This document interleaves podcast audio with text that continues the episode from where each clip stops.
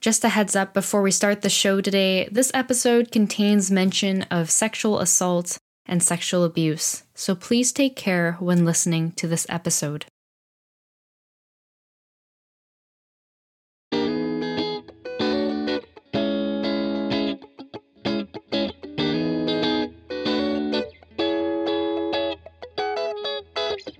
This is the Feminine Genius Podcast, a podcast that celebrates all women of God and their unique genius. I'm your host, Rachel Wong.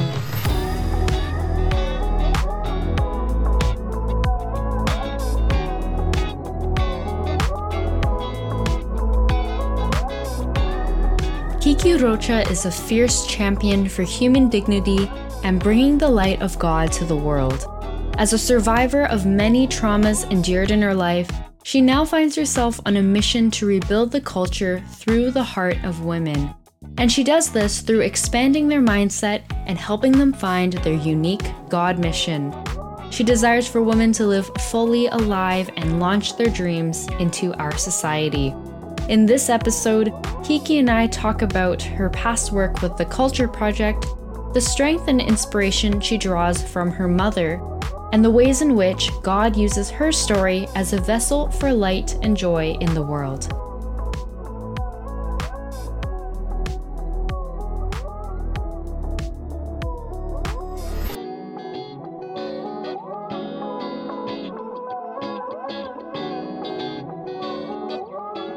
Hi, Kiki. Hi, Rachel. How are you? I feel very joyful amidst um, all that has been happening in life. Definitely, the Lord is always for us. So, keeping an eye for all the God winks this week, and this being one of them. Mm, that is one of my favorite terms, God winks. It was introduced to me by a friend in another podcast that I was on not too long ago, but I just love that term, and I'm grateful that this is a God wink for you. So, thank you so much. Oh, I love sisterhood time. It's going to be so good, you guys. Amen.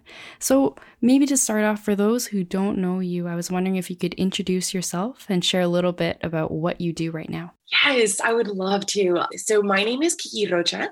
I am a self worth and mindset strategist with the Women's School and also a Catholic speaker, um, bilingual. And I say that because I love speaking Spanish. I always joke with my friends that if you can actually roll your R's, you can be friends with me. My last name is Rocha, so I always get them with that. Anywho, yes, I am on a mission to rebuild culture through the heart of woman, bringing woman back to wholeness, um, helping her cultivate her self worth, you know, expand her mindset for the Lord and launch her dreams into reality. So I love doing this. Prior to this, I actually was doing work with the Culture Project. So human dignity and all that, you know, really helps us understand how important and sacred the human person is, is also my jam. So that's a little bit about me. And there's just so much richness that you just in that very quick overview. I mean, I cannot wait to jump in. But we'll start by maybe just having you share a little bit of your faith journey and how it is that you got to where you are today. Yeah, of course. I have grown my circle to include a lot of friends who went to Catholic school you know, and were cradle Catholics in that way, and their and their faith was cultivated in school. Some of them maybe not, but a lot of them found that like Catholicism has been a part of their life up until now. And for me, although I was a cradle Catholic and I'm Mexican, um, a Mexican American, so it was very much ingrained in me when I was little, very much cultural. But I lost a sense of my faith. I would say probably around like my preteen years. I just began to shut you know god out and say, I don't want you to be part of this space, you know, of my life. And when I would need him, I would then think of him, um, maybe do a little bit of arrow prayers or whatnot. But the reason why I lost sense of God was because I was trapped in a traumatic experience for many, many years. And so from the age of 13 to I would say probably like 24, that trauma just took me captive.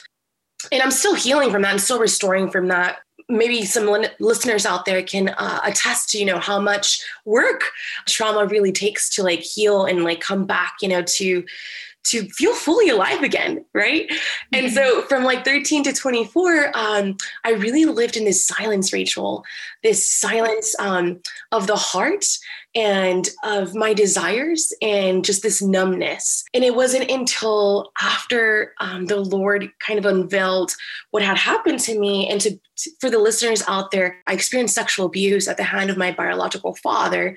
And so for those years, I was just trapped in a cage and I just was not myself. And in my relationship with God the Father, for that reason, was very much tainted.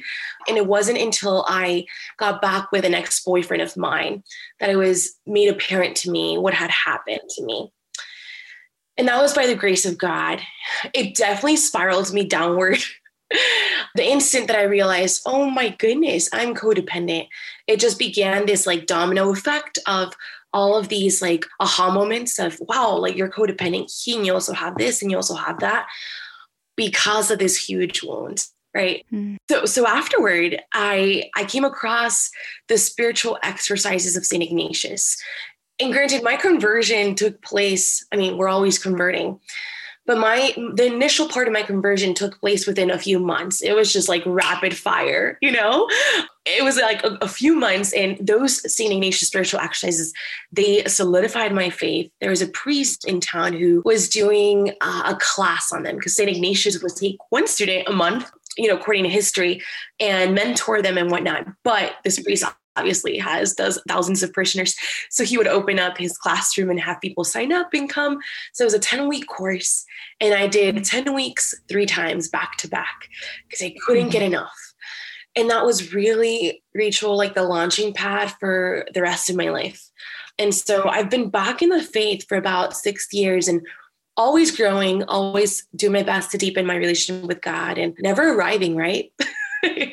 Yeah and you know, first off, I just want to acknowledge what you shared there and how difficult it must be like having gone through just you know some traumatic experiences of my own like you said we never fully arrive like first like in relation to the faith we never fully arrive mm-hmm. but also recognizing too that healing trauma grief all of these things are also you know maybe fortunately or unfortunately are also things that we never fully arrive in but i think the beautiful nexus that I'm seeing is just where you've come to see and place your trust in God and your worth in God. So I just want to affirm you for that. Thank you for your openness and your vulnerability. That is so beautiful. Absolutely. And you know, I love the word nexus because it really does like it's so accurate, you know? And this sharing, this sharing, I'm able to do that because of the work that I've been doing with God, cooperating with His grace, you know, and really the mm-hmm. sacraments have been such like pivotal players in my life. The sacrament of confession, like I had gone when the Lord just, you know, unveiled the truth of my story to me. General confession, you guys, general confession is such a grace. Um, to be able to go into, you know, the confessional and have the priest literally walk you through your entire life and all the sins that you've committed and laying them down at the foot of the cross and receiving the mercy of God after you've repented, you know, that was incredibly healing for me and restorative. And of course, then you have like the practical ways in which the Lord also, you know, puts people, places, and things for you to to heal, like therapy, you know, like mentorship, spiritual direction, and all of the things. So I find that my work now has been so meaningful to me mm-hmm. because I come from a place of incredible brokenness, you know, having been brought up by a single mother, um, living in poverty for most of my life, both poverty, like financially, and like poverty of mind, feeling like mm-hmm. I'm never going to get out of this. And the familial poverty too, you know, I want to I want to recognize that because I'm sure many of your listeners may come from broken homes and the way that the society is panning out now, we are becoming more desensitized to divorce and seeing single parent homes as like so normal, right? But in reality, that's not how the Lord intended it to be. So that also deserves a place to be reverenced and honored. So, anywho, Rachel, now that I'm walking with women, my goodness, to be able to like really help them to see and how to engage their story and see how their self worth is tied to their story is an incredible privilege for me. Yeah. And that juxtaposition, too, of, you know, like you said, having come from a place of brokenness. And many times I'm starting to recognize too that it's it's in those places of brokenness where it's really the Lord who comes and and you even mentioned it yourself Kiki like this idea of cooperating with God's grace. Mm-hmm. So the mm-hmm. fact that he knows how to put the pieces back together but he desires for us to trust in him and, and journey with him in that process. So being able to come and work with him in that way, to be able to heal and grow in his love and recognizing your self worth in that way. You know, because you've become so enlivened by that idea and now you're able to pour out into people and women in particular. So, maybe just as we dive into that, I would love to hear about your time with the Culture Project because I know that you did some missionary work with them. You did a lot of speaking with them. So, how did you get involved in the Culture Project? Oh, that is a whole book in of itself. In a gist, like really, it was such an adventure. I was working at uh, Los Angeles Pregnancy Services, which is a crisis pregnancy center for for mothers considering abortion. That was right after I reverted. By the way, I like I like said, you know what, I'm leaving my full time job as a fitness trainer because the Lord is like asking me to, and I and I'm starting this pro life position and took a tremendous pay cut. As you know, pro life work does not pay the best, but it's like we're there because we have the heart for it. So I was there and it was there that I learned my story as an abortion survivor as well. My mom telling me, and it just all came full circle. So it, it was in in those moments where the Lord began to reveal myself. He started to place a desire to go out of LA and serve. And I mm-hmm. didn't know what that would mean. I just knew that I had these missionary friends from the Culture Project who became really close to me and inspired me. And I began to fall in love with St. John Paul II around that time. And their patron saint is JP2. You know, we talk about theology of the body and the Culture Project and chastity and human sexuality and all the beautiful things of the human experience. And in my relationship with them, I began to more tangibly see the fruit of this beautiful, you know, teaching um, in their community. And I wanted it for myself. Mm-hmm. I wanted for myself, and I wanted to speak about these things. I noticed my heart becoming roused up when we would talk about these things. So I said, you know what? They're encouraging me to apply. I'm going to do it. Heck with it. Let's see what happens. And so I applied, and I actually did not get it the first time around. And the Lord rerouted me. And it's so mm-hmm. funny now that I look back at it because I got the call when I was at work at LAPS, Los Angeles Pregnancy Services, and I was folding baby clothes in the closet in the back of the pregnancy center on the floor. and my and my coworker, you know, hands me the phone and I'm speaking to the person, you know, that CP has assigned to let us know. And once I hang up the phone, I just began crying with baby clothes all over me. But it was because there was it was this deep desire, you know, to serve for the Lord. And you know that's that led me to phoenix to serve at maggie's place. I'm now in phoenix. I go back and forth in la but being here has reminded me so much of my missionary years with with maggie's place serving uh, homeless pregnant moms and babies. A year later though rachel the desire kept knocking at the door of my heart and i said you know what? I'm going to give god another chance so I reapplied. In in that season, I began to date someone. So it was, can you imagine? Like I began to date someone, and I also was applying to the Culture Project. Granted, the Culture Project asked for a dating fast the first year for missionaries. Oh, wow. And so in my mind, I was like, all right, like it's either I date this man or I take a dating fast. Like, which one is it going to be, Lord? So mm-hmm. I said no to the culture project in that moment. This was around April of 2018. I stopped dating the young man about a, a, month later and I said, This is funny, God. What's going on? Like, I have no man and no mission now. What's going on? but about three months later, in August of that year, so God made his space known because I was in San Francisco after having finished my mission year with Maggie's Place. And I get a call from my friend Lindsay Fay from the Culture. Project. And she's like, Kiki, we have one more spot left, like in the West Coast, and we want you. Like, you mm-hmm. have a story to share, and we know it's going to change lives. Will you say yes to this mission? And I was like, wow, this is crazy. Rachel, I had taken a job. I thought I was going to be staying in Phoenix. I quit my job before even starting, moved all of my things, and came back to LA to my old stomping grounds to mm-hmm. serve for about two years. And so that is a story behind the culture project.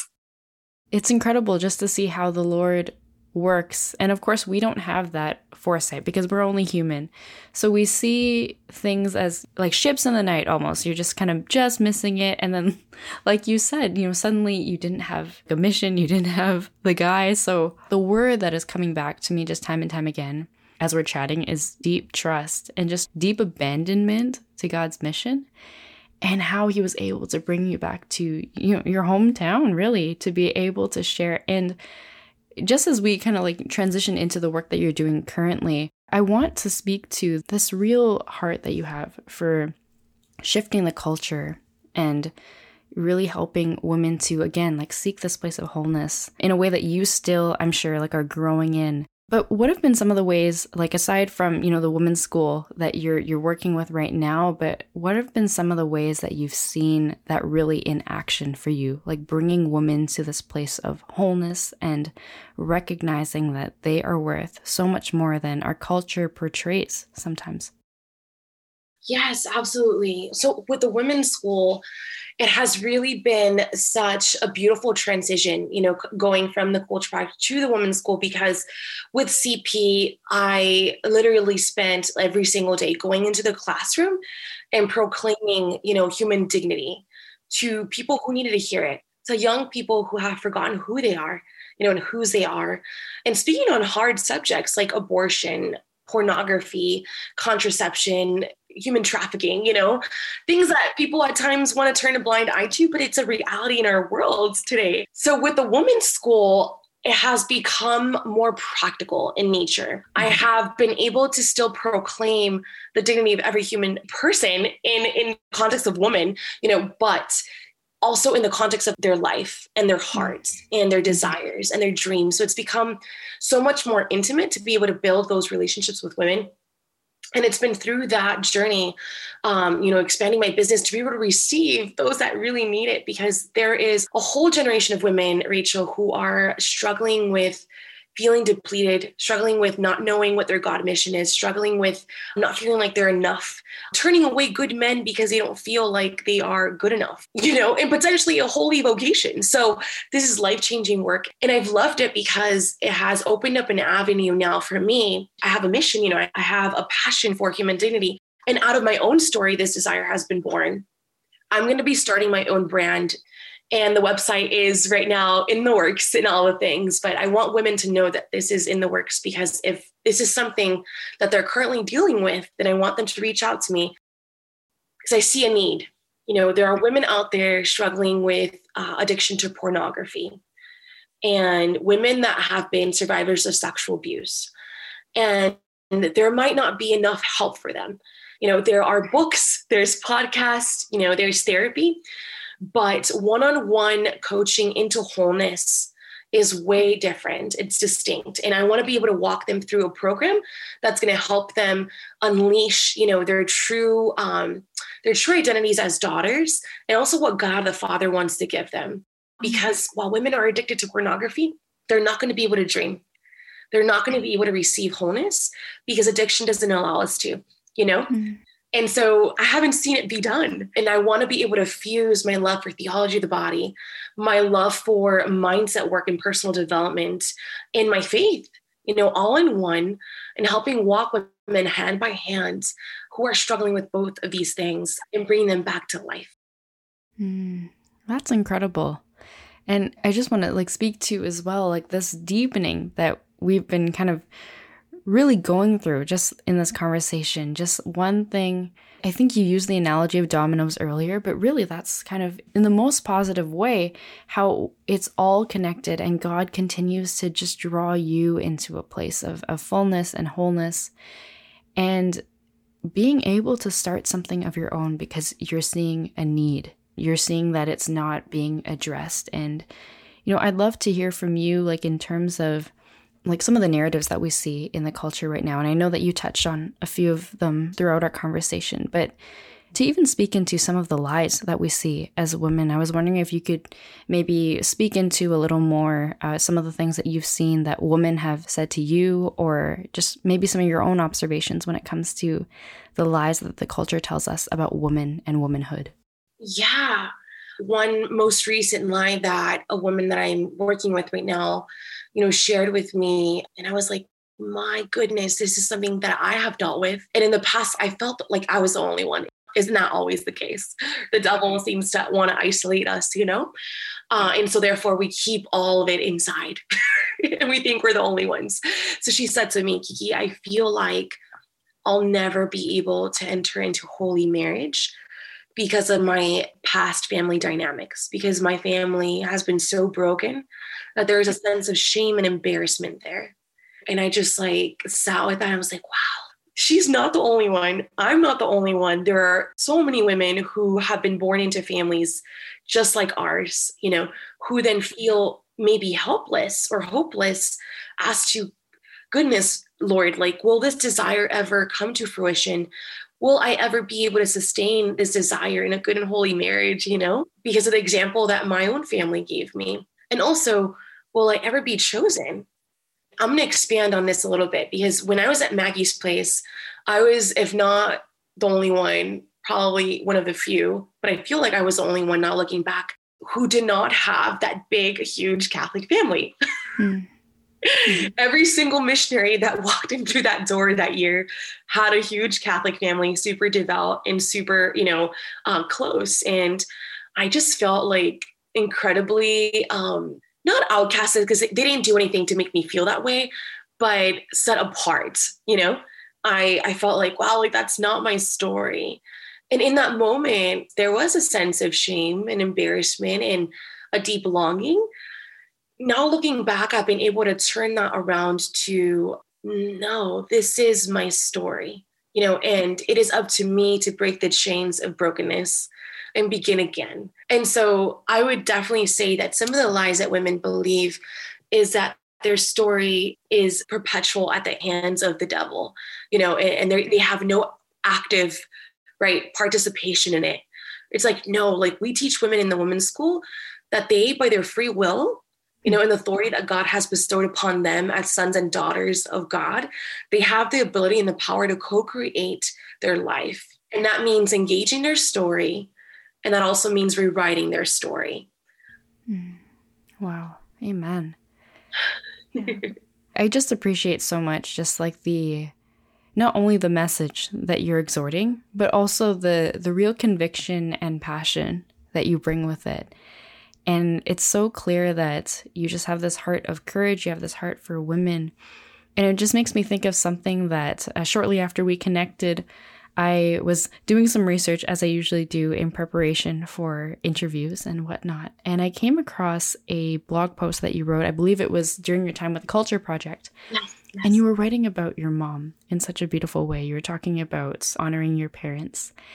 and just really quickly, as uh, just to, to really sum it up, you know, you painted a very vivid picture of your mother as a courageous lion getting ready to pounce because, you know, something was awry. And that's putting it very lightly. And I'll be sure to link the article in the show notes. But I was wondering if you could speak to that, just like, you know, the relationship with your mom. Because I, I recognize too that for us as women, we really do take the time to like absorb and and reflect back some of the relationships that we have. I would say none more so than our relationship with our mothers. But yeah, if you could speak to just your relationship with, you know, your mother and how that has informed you as a woman, as a strong woman, a courageous woman. Wow. For some reason, you know, and I and I wrote that article I would say like almost two years ago now. And um, and the tears are like kind of right here, Rachel, for some reason when you bring that up, because that memory is so fond for me. It was one of the scariest moments, I believe, in my childhood. And I'll retell the story really quickly my mom, my brother, and I were, you know, on vacation in Mexico, and we were staying at my grandma's property, and she has, you know, tons of apartments there. She passed away about two years ago now, but she had an apartment right at the very top, and um, and I believe at times, you know, given that you know we were coming from America, someone may have thought that we had tons of money and notice, oh, there's Americans here. Um, and so that night, my mom also did not grow up in the safest neighborhood. It was very, very poor. The missionaries of charity are there. So you can, that speaks volumes of that.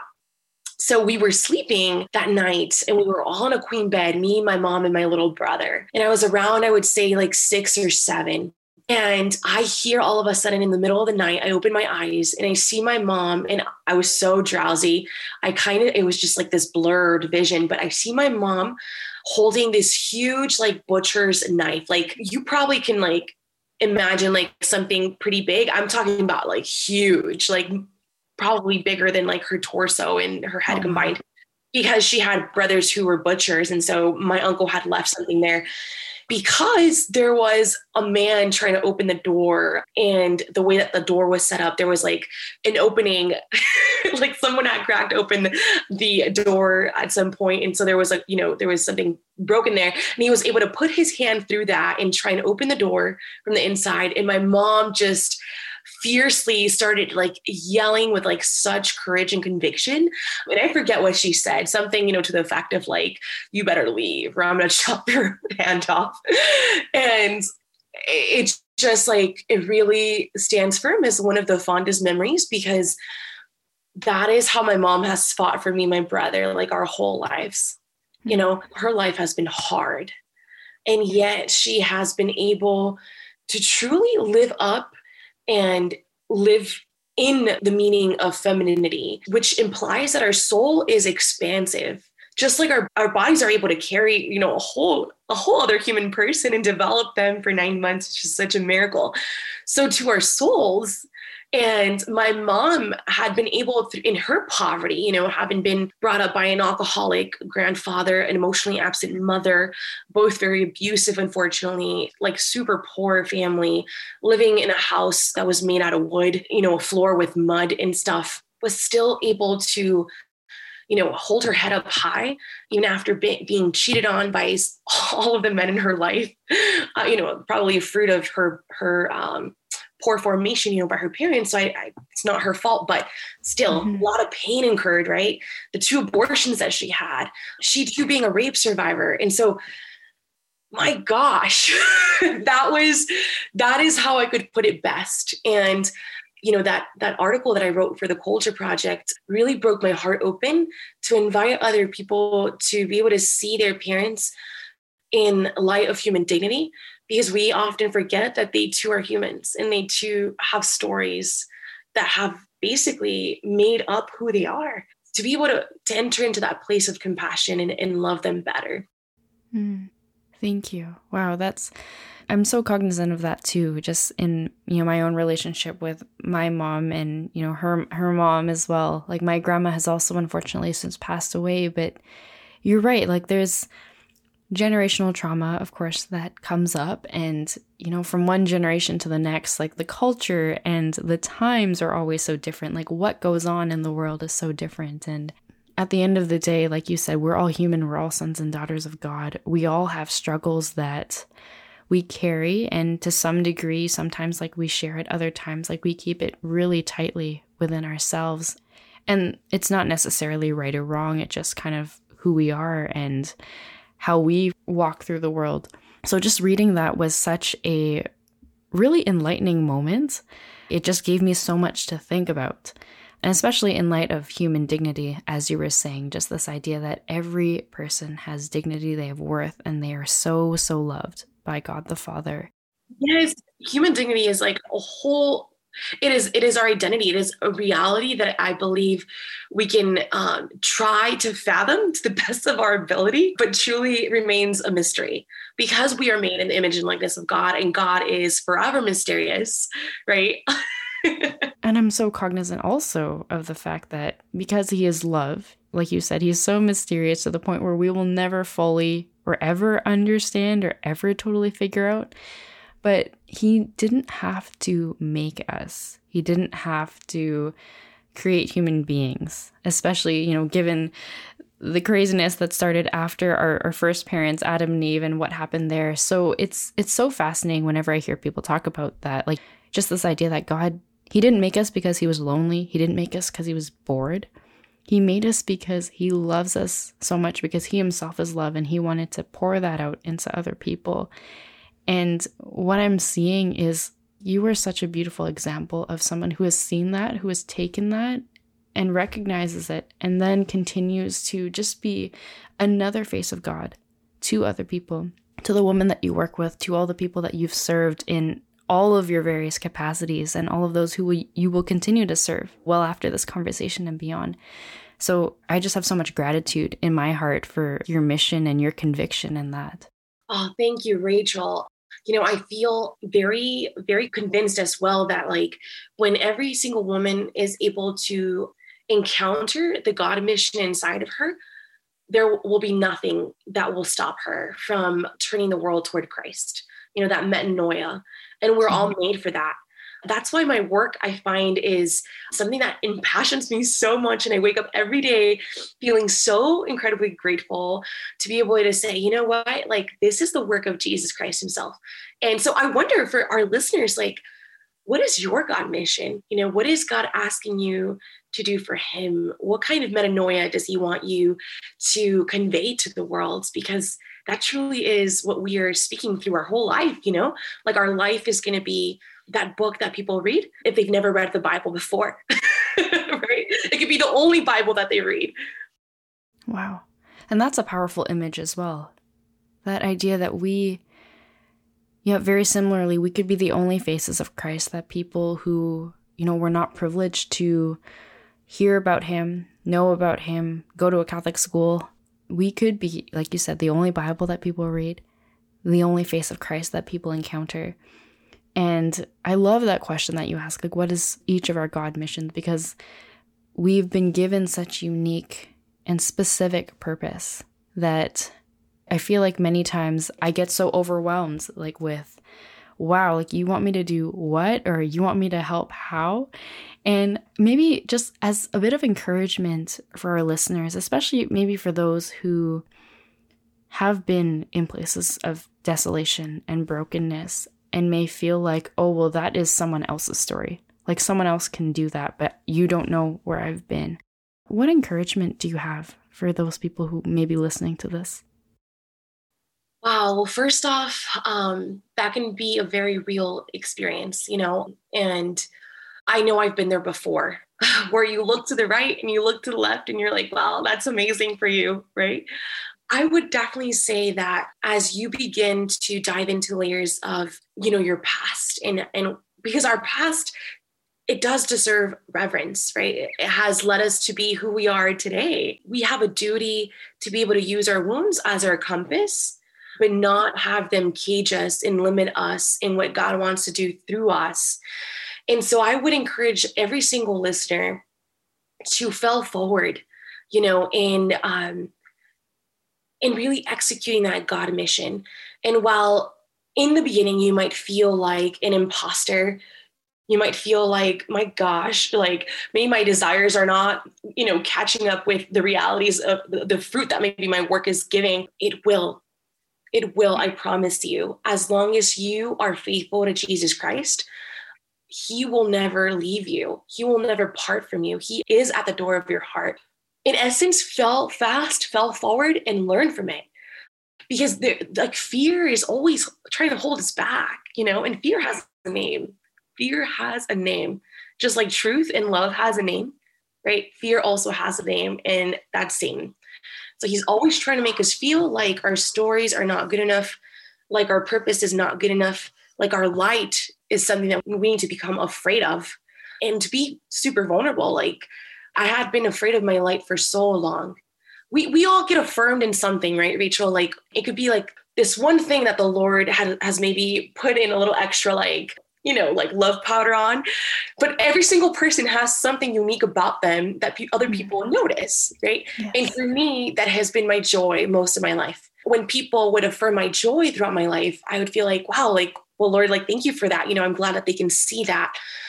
Yet for some reason, you know, prior to the women's school, I felt like I was caging back the light that wanted to come out because I was afraid of being noticed by people. And that actually was very prideful of me. Maybe your listeners might be like, what? Why would that be prideful? because in essence, our light is the light of Jesus Christ, you know? And who are we to say, no, Lord, I'm going to turn it down a notch, you know? It is Him who wants to glorify Himself through you for the sake of souls. So fell fast and fell forward and learn from it. Mm, yeah. Matthew's gospel comes to mind about who takes a lamp and then hides it under a bushel basket. And you're right, it's it's one of those very interesting kind of turns of heart that we have to make and that recognition of humility mm-hmm. and the fact that it's never us. To use your example earlier, we are walking faces of God. We are maybe the only Bible that someone would ever read, but that's never us. It's not like the gospel of, of Rachel. It's not the gospel of Kiki. It's not the gospel of insert your name here. It is the gospel of Jesus Christ that we are sharing. And I love that. It's if some folks maybe in their homes have like those dimmer switches on their light switches. So we just installed those in our home not too long ago. And I find it fascinating. But it's that's just the image that came to mind where it's just like, no, Lord, it's like I just need to like tweet just a little lower, a little lower. Um, but you know, his light that he has given to us, what I find so beautiful is that this is a light that is not just, you know, you only get it once you turn 21 when you become a, a quote unquote real adult. Um, although that's contested as well. But from the moment that we were conceived, that light was already inside of us and yes, like it takes time, I think, just the adventures and misadventures of our lives. We start to develop it over time. Like I'm sure that the Lord and everybody in heaven just celebrates and delights when we kind of have that light switch go off in our heads as well. And it's like, oh, this is what he calls me to do. And now let's go forth and glorify God in that way and and just coming off of Matthew's gospel as well like just after you know the salt and light passage just how this is for people to see our good works what it is that we say what it is that we do and they will in turn glorify God. So that's so important and I, I just I'm so appreciative that you said that. That's really wonderful. Yes we all we all need to be brave for the Lord courage is like such um, such a virtue that I find to be necessary in this world and in this day and age, because we have a culture that is trying to um, dehumanize us. You know, in, in many ways, whether that's racism, whether that's you know um, our sexuality or abortion or what have you, and we need to be warriors for Christ. There is only but one life that we get here you know? And so every single day matters. Every single day is a day closer to our death. And you might be like, wait, girl, you're supposed to be super joyful. But that brings me joy. Like the yes. fact that I'm going to die very soon at some point, uh, and I don't know when, you know. And so memento mori is such a beautiful devotion, right? And I think during Lent, it, it definitely makes a comeback each each time. But to keep death at the forefront of our mind should really motivate us and propel us to make every single day count and, you know, squash fear like Mary mm. did the head of, of the snake. Yes, amen. I mean, this has been such a a fruitful conversation and and to be vulnerable too like I, I kind of mentioned earlier like this week has been a very interesting one for me we're recording on a friday so uh, at the end of the week and i needed to hear all of that and I think most especially just this idea of courage. Because I think as women, many times, you know, the society or culture kind of paints us as you have to be meek or you have to be submissive and you have to be quiet. And of course, like, this is not to say that there is no place for that. There are women of all kinds who are like real boss women who are at the forefront. They're CEOs smashing glass ceilings, and that is incredible. And there are also women who are very quiet and private and meek also incredibly beautiful. Mm-hmm. Um, but yeah, but just this idea that, you know, courage comes in all forms. It doesn't have to be loud, but it doesn't also have to be cowering in fear either. Courage is something that is a virtue. It's something that is given to us by God and and I know too that he gives us the battles to face because he knows that we can get through it and he doesn't leave us unequipped. Yes. Isn't mm-hmm. isn't that exciting, you guys? we have a God that is so, so good. And maybe just as we, you know, kind of tie all of this together, obviously the title of this podcast is The Feminine Genius, something that we bonded on pretty quickly. Um, mm-hmm. this idea of femininity and the beauty of that. And maybe for yourself, Kiki, like in terms of your own feminine genius, um, how have you seen that flourish throughout your own life? It's a question that inevitably brings me back to a place in my story where my feminine genius was muted and destroyed and exploited um, at the hand of my biological father. And so for me, my feminine genius has been something that I have fought for. And really, like the Lord has been so gracious in in fueling you know my heart to keep fighting for it because it has been needing to be restored and will always you know um because what i what i incurred from my father is a huge huge wound so my feminine genius really, I think the word that I can come up with, if, if anything, would be glory. Mm.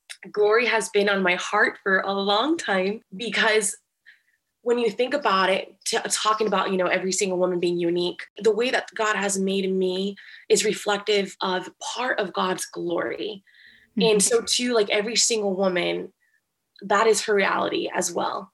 So whoever wants to use that word for their word of the year, if you're a little late in the game like I was, please take it. like glory, like, and it also speaks to the promise, the eternal promise that we will be glorified in heaven with God, living mm-hmm. in his glory, right? Like, oh, so I would definitely say that my feminine genius has been one of courageous glory, Rachel. Mm. Yeah. And I love that image of, you know, you talk about the resurrection and Jesus himself, when he came back from the dead, he had his wounds still. And you can't have the resurrection without crucifixion. So, Kiki, thank you so much for your time, your vulnerability, everything that you shared, all of your encouragement, and also for being a face of God to me and as I know to our listeners. So thank you so much. And I was wondering if you could lead us in a closing prayer. Absolutely. And I and I'd just love to say thank you, Rachel, too, for being that courageous woman and like creating this podcast for all those that need to hear these beautiful messages um, that remind us of our feminine genius. Such a gift. Okay, awesome. Let's pray. In the name of the Father, the Son, and the Holy Spirit. Good and gracious Father, we give you thanks, Lord, for this space that you've created for women. Uh, we give you thanks for the good Father that you are. We also give you thanks for your uh, just at never ending pursuit, even when we turn away from you. Maybe because of hurt, Lord, anger, uh, despair, hopelessness. You find us anywhere and everywhere. And for that, we are so, so grateful. I ask that um, you know, a special blessing be poured upon our listeners, upon Rachel's life in her ministry, and upon the women's school as well, Lord, as you steward each single one of us in our God mission. Grant us the grace to say yes, just like Mary did every single day. We are yours now and forever. Amen. Amen. Kiki, thank you so, so much.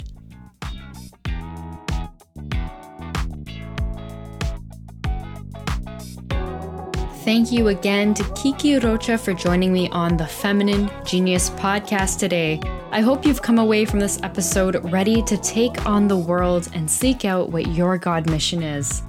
You can find Kiki on Instagram at Kiki the Brave, and there she has so much inspiration to share, as well as many links to other resources.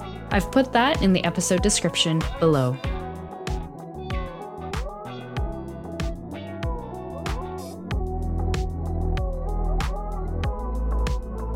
You can stay up to date with the Feminine Genius podcast by following us on Facebook, Instagram, and Twitter. We're at FemGeniusPod. And you can listen to this podcast wherever you find your podcasts, including Apple Podcasts, Google Podcasts, Spotify, Stitcher, and many other platforms. All of this information can be found on our home on the web, femininegeniuspodcast.com. We'll talk to you soon, and God bless always.